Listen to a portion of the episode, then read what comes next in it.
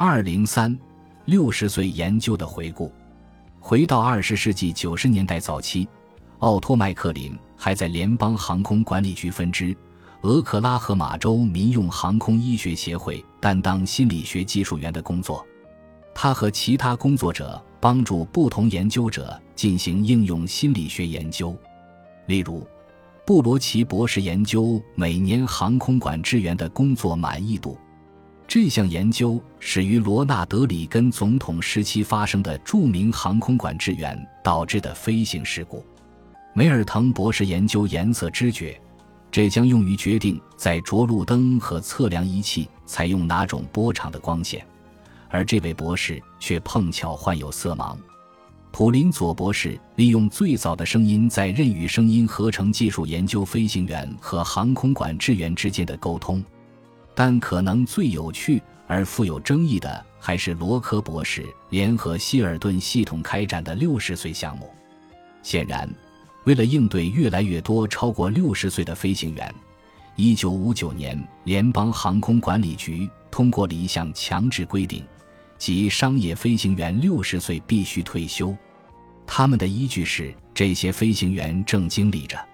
随年龄而自然出现的生理和心理功能双重持续恶化，继续让这些飞行员在职，给航运服务的安全带来风险。虽然有人怀疑六十岁规定更多是政治考虑而非安全考虑，他给美国传递了一个很强烈的信息：即到六十岁就完全是走下坡路了。他们进行的是一项由数个不同地点和组织内分别进行的大项目。他们负责的部分是收集超过六十岁的飞行员的认知表现数据和在七百二十七飞行模拟器上的测试数据是否与六十岁以下的飞行员不同。他们惊讶地发现，第一批到达的飞行员纷纷拒绝早餐和咖啡，并且坚称自己意识非常健康清醒。这种现象非常典型。生理和人口统计学数据在别处已事先收集，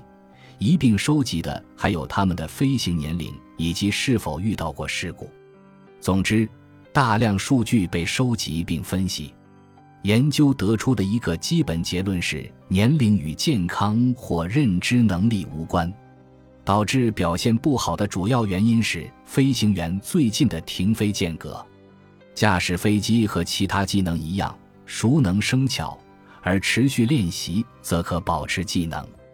而近些年发现的衰老，并不一定是老年人的代名词，又进一步巩固了该结论。心理、社会和身体上保持活跃，就能维持健康的认知系统。